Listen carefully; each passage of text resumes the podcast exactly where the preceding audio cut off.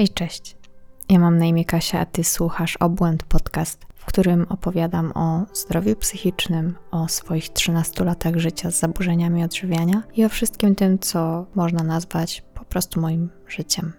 Dzisiejszy odcinek jest bardzo spontaniczny, ponieważ nie miałam w zamiarze go w ogóle nagrywać, ale doszłam do wniosku, że jeżeli mam pewne przemyślenia i jeżeli muszę się pochylić i chcę pochylić się nad jakimś tematem, to zdecydowanie łatwiej będzie mi nagrać to, niż spisać i gdzieś tam to zostawić. Być może to, co dzisiaj powiem, będzie dla kogoś jakąś wskazówką, będzie dla kogoś jakimś bodźcem do tego, żeby zmienić swoje życie, żeby zmienić swoje postępowanie, czy żeby może dostrzec takie aspekty, które może nie do końca są dobre i z którymi nie do końca się zgadzają tak w sobie wewnętrznie. I nie ukrywam, że ten odcinek przychodzi wraz z zadaniem, które dostałam od e, Moniki, z którą współpracuję od e, bardzo krótkiego czasu, bo od paru dni miałyśmy pierwszą konsultację w poniedziałek. Monika jest psychodietetykiem, ja natomiast e, mierzę się z zaburzeniami odżywiania, tak jak już pewnie zresztą wiecie. I jednym z zadań, nad którym miałam się pochylić, było odpowiedzenie sobie na pytanie, jakie koszty ponoszę tkwiąc w zaburzeniach, co mi zabierają i czego nie doświadczam. I o tym będzie dzisiejszy odcinek. Chciałabym cofnąć się w swojej historii, przyjrzeć się sobie temu, czego nie doświadczyłam, temu, co poświęciłam tylko po to, żeby nie jeść, tylko po to, żeby tkwić w jakichś swoich schematach i w swoim poczuciu komfortu. A czy było to tego warte? Na to pytanie pewnie odpowiemy sobie na koniec, ale będzie to dla mnie bardzo ważny odcinek i bardzo emocjonalny. Dlatego mam nadzieję, że przyjmiecie go dobrze i przyjmiecie go z jakimś takim otwartym sercem i otwartą głową. I być może, może tak, może nie, ale być może sprawi, że obudzi się w Was jakaś refleksja i takiej refleksji Wam dziś życzę. Jeżeli chodzi o moje zaburzenia odżywiania, to trwają one bardzo, bardzo długo. Oczywiście są osoby, które będą chorować dłużej, będą osoby, które będą chorować krócej. Nie mnie tutaj oceniać, jaki zakres czasu jest długi i krótki. Natomiast biorąc pod uwagę fakt, ile mam lat i ile choruję, to mogę powiedzieć, że choruję praktycznie połowę swojego życia. Dopiero jak mówię o tym na głos i dopiero jak to wybrzmiewa z moich ust, że to jest połowa mojego życia, to tak naprawdę zaczynam widzieć i zaczynam dopiero mieć świadomość tego, jaki to jest szmat czasu. Nie chciałabym tutaj e, mówić o tym, że pewne rzeczy, jakby gdyby się nie stały, to byłoby lepiej, bo uważam, że wszystko w życiu dzieje się z jakiegoś powodu i czegoś nas uczy. I oczywiście mogłabym wcześniej podjąć terapię, mogłabym wcześniej podjąć współpracę z psychodietetykiem czy dietetykiem, ale wydaje mi się, że zwyczajnie nie byłam na to gotowa. Ja też byłam dużą przeciwniczką terapii. Co jest zabawne, bo dzisiaj w rozmowach na przykład z moją przyjaciółką powtarzam, że no, że to terapia tak mnie fantastycznie zmienia. No jakby jest to e, prawda, być może to nie jest, że ona mnie zmienia, ale pozwala mi dotrzeć do swojego wnętrza i spróbować się poznać. Z tym poznaniem też dotyczy się ta dzisiejsza refleksja. 13 lat życia poświęciłam na niejedzenie i temu niejedzeniu można powiedzieć, że życie oddałam.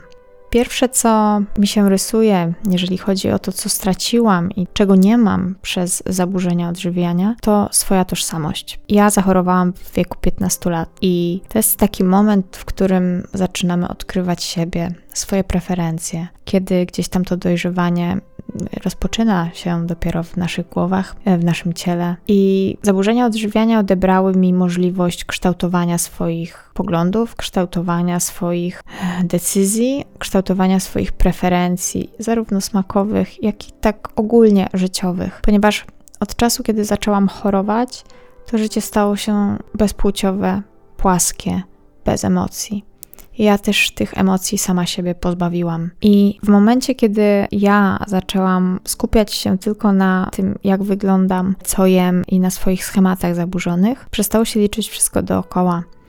Ja nie odkryłam, co to znaczy coś lubić czy coś preferować, bo po prostu tego nie doświadczałam. Jeżeli czegoś nie doświadczam, to jak mogę dowiedzieć się, co tak naprawdę mi odpowiada, a co nie?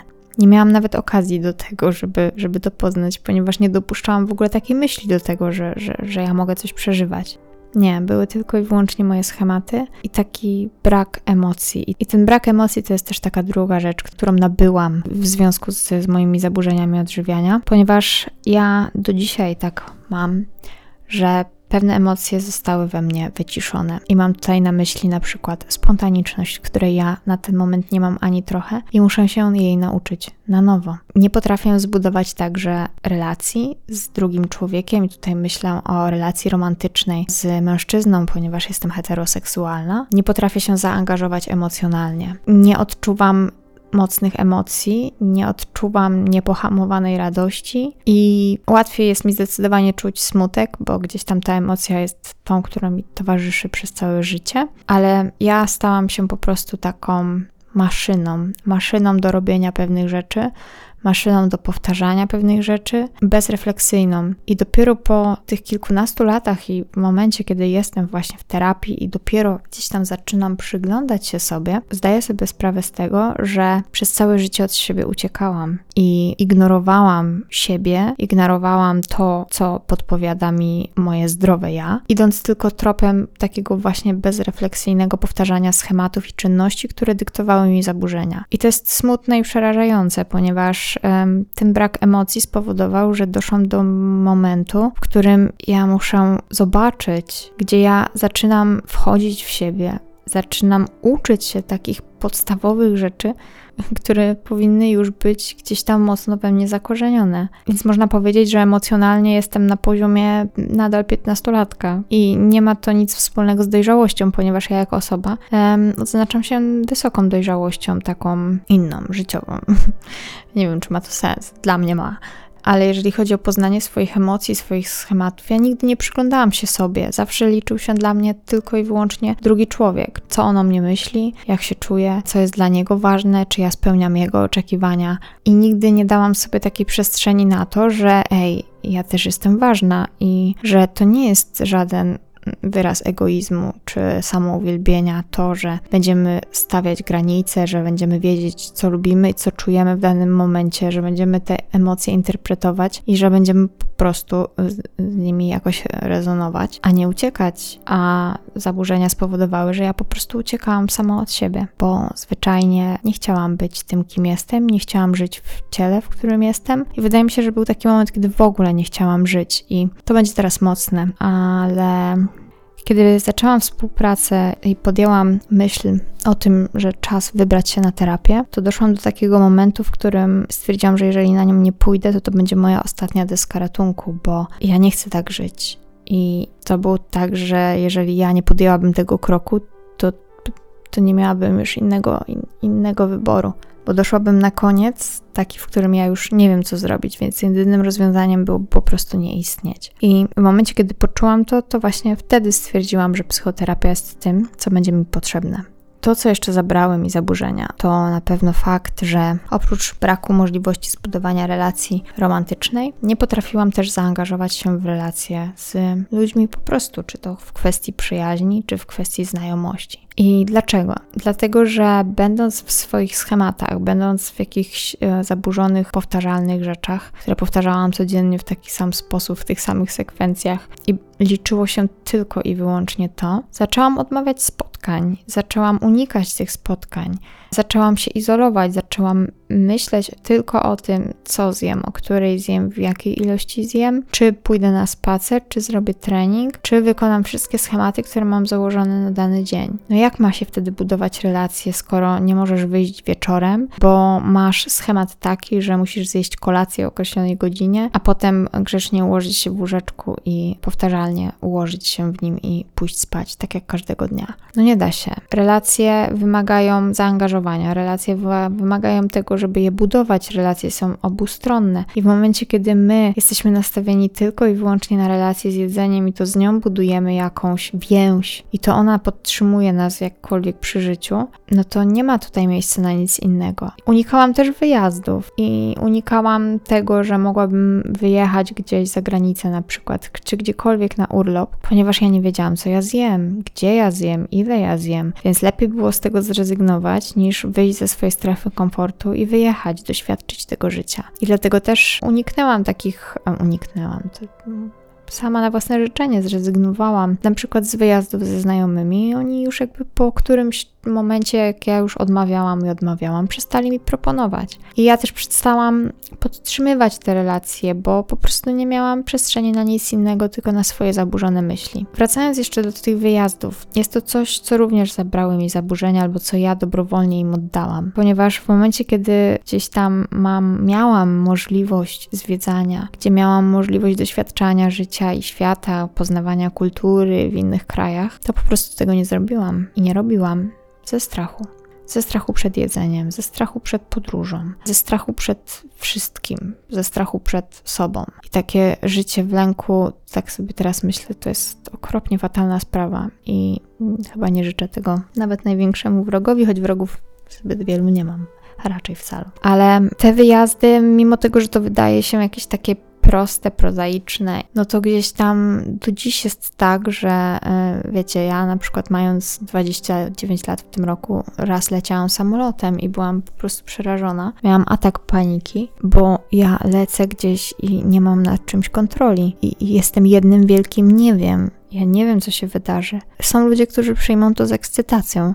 Ja nie. Byłam tak zestresowana i jestem nadal wyjazdami i tym, że ja po prostu nie wiem, jak się zachować bo to jedzenie jest zawsze na pierwszym miejscu i to, że ja nie wiem jak zjeść, nie wiem co zjeść. Ja cały czas myślę o tym jedzeniu. I to odbiera w ogóle radość ze wszystkiego, odbiera możliwość doświadczania, odbiera możliwość życia w danym momencie. I myślę, że to jest właśnie też jedną z rzeczy, które zabrały mi zaburzenia. To, co również zabrały mi zaburzenia, co zabierają nadal, to poczucie decyzyjności. Nawet nie tyle poczucie decyzyjności, co po prostu decyzyjność o sobie samej decyzyjność, której nie mam, decyzyjność, którą przerzucam na innych, ponieważ zdecydowanie łatwiej jest przerzucić odpowiedzialność na inną osobę, niż samemu podjąć decyzję, że chce się walczyć o swoje szczęście i że to siebie samego stawia się na pierwszym miejscu w tej relacji. Zawsze było tak, że ja oddawałam właśnie tą odpowiedzialność za swoje żywienie, na przykład i za, za to, jak wyglądało moje życie, temu, co było na zewnątrz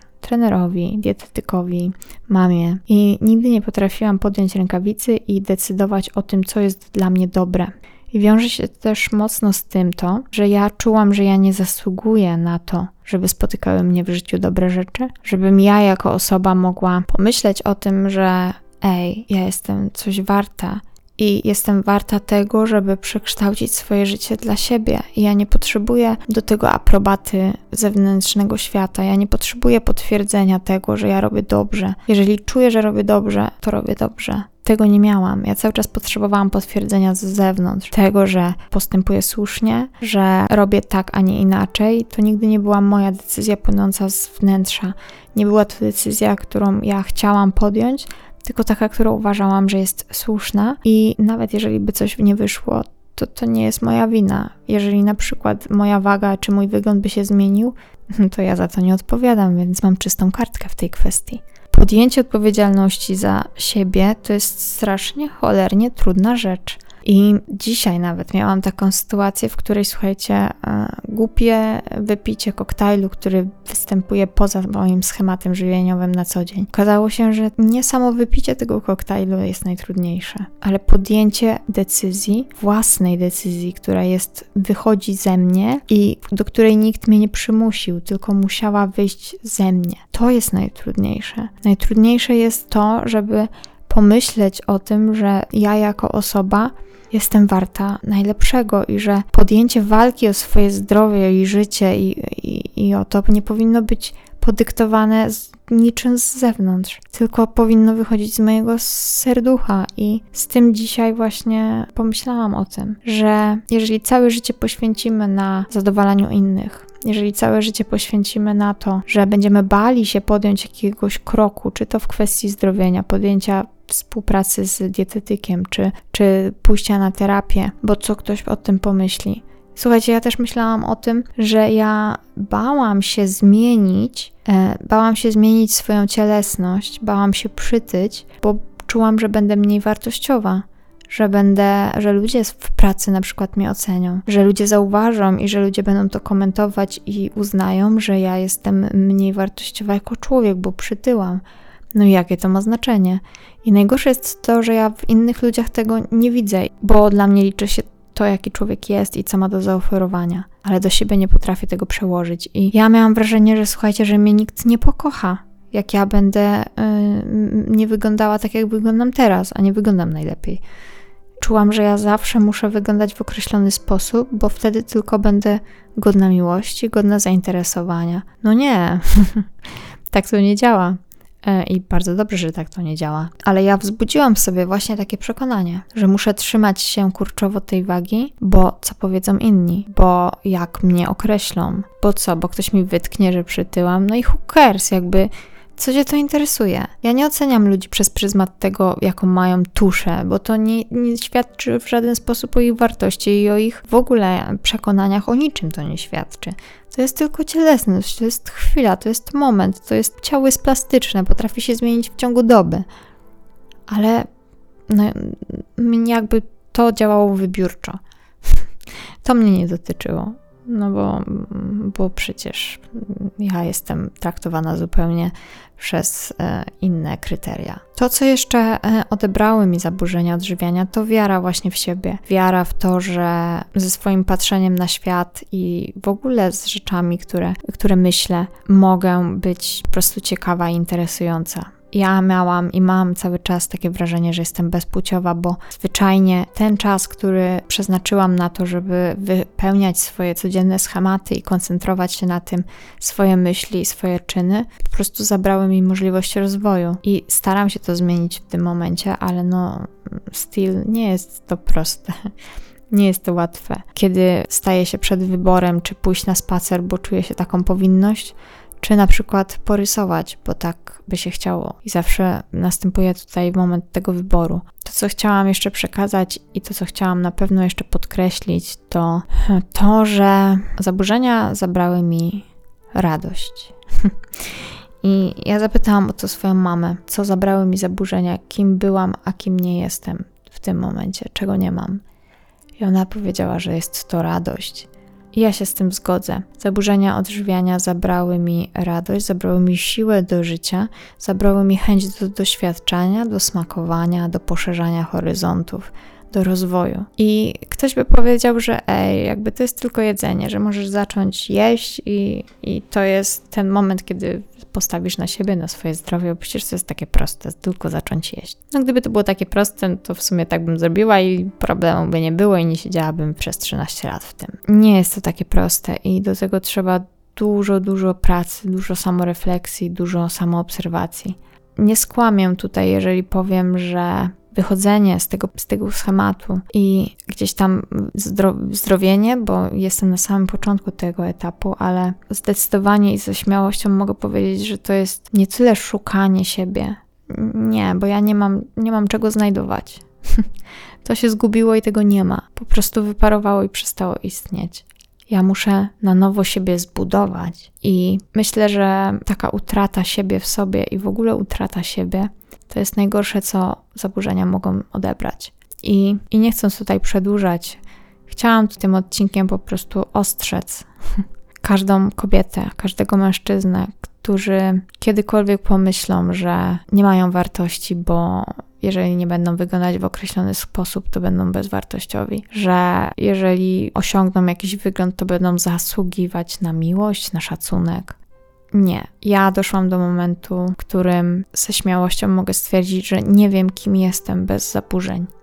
I jeżeli ty masz taką refleksję, że też nie wiesz, kim jesteś, to dziś bardzo życzę ci dużo siły do tego, żebyś chciał, chciała po prostu to odnaleźć w sobie, zbudować w sobie na nowo być może. Bo w momencie, kiedy zostajemy tylko i wyłącznie ze swoimi zaburzeniami, to tylko one nas definiują i tylko one są jakby czymś, co potrafimy do siebie przypiąć, to jest to bardzo przykre i bardzo smutne.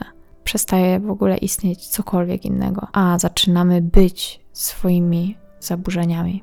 I to jest pierwszy i myślę taki bardzo duży krok do tego, żeby po prostu się samo unicestwić i po prostu zostać w tym wszystkim samemu na długie lata, w samotności, cierpieniu.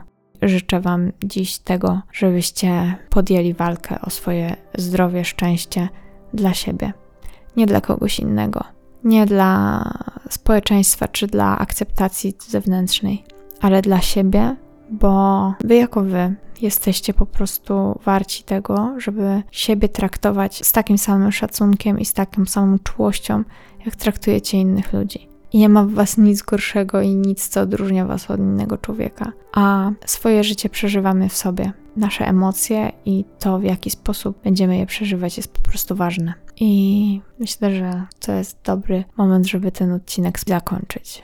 Bądźcie zawsze uważni i bądźcie dla siebie dobrzy. Ściskam Kasia.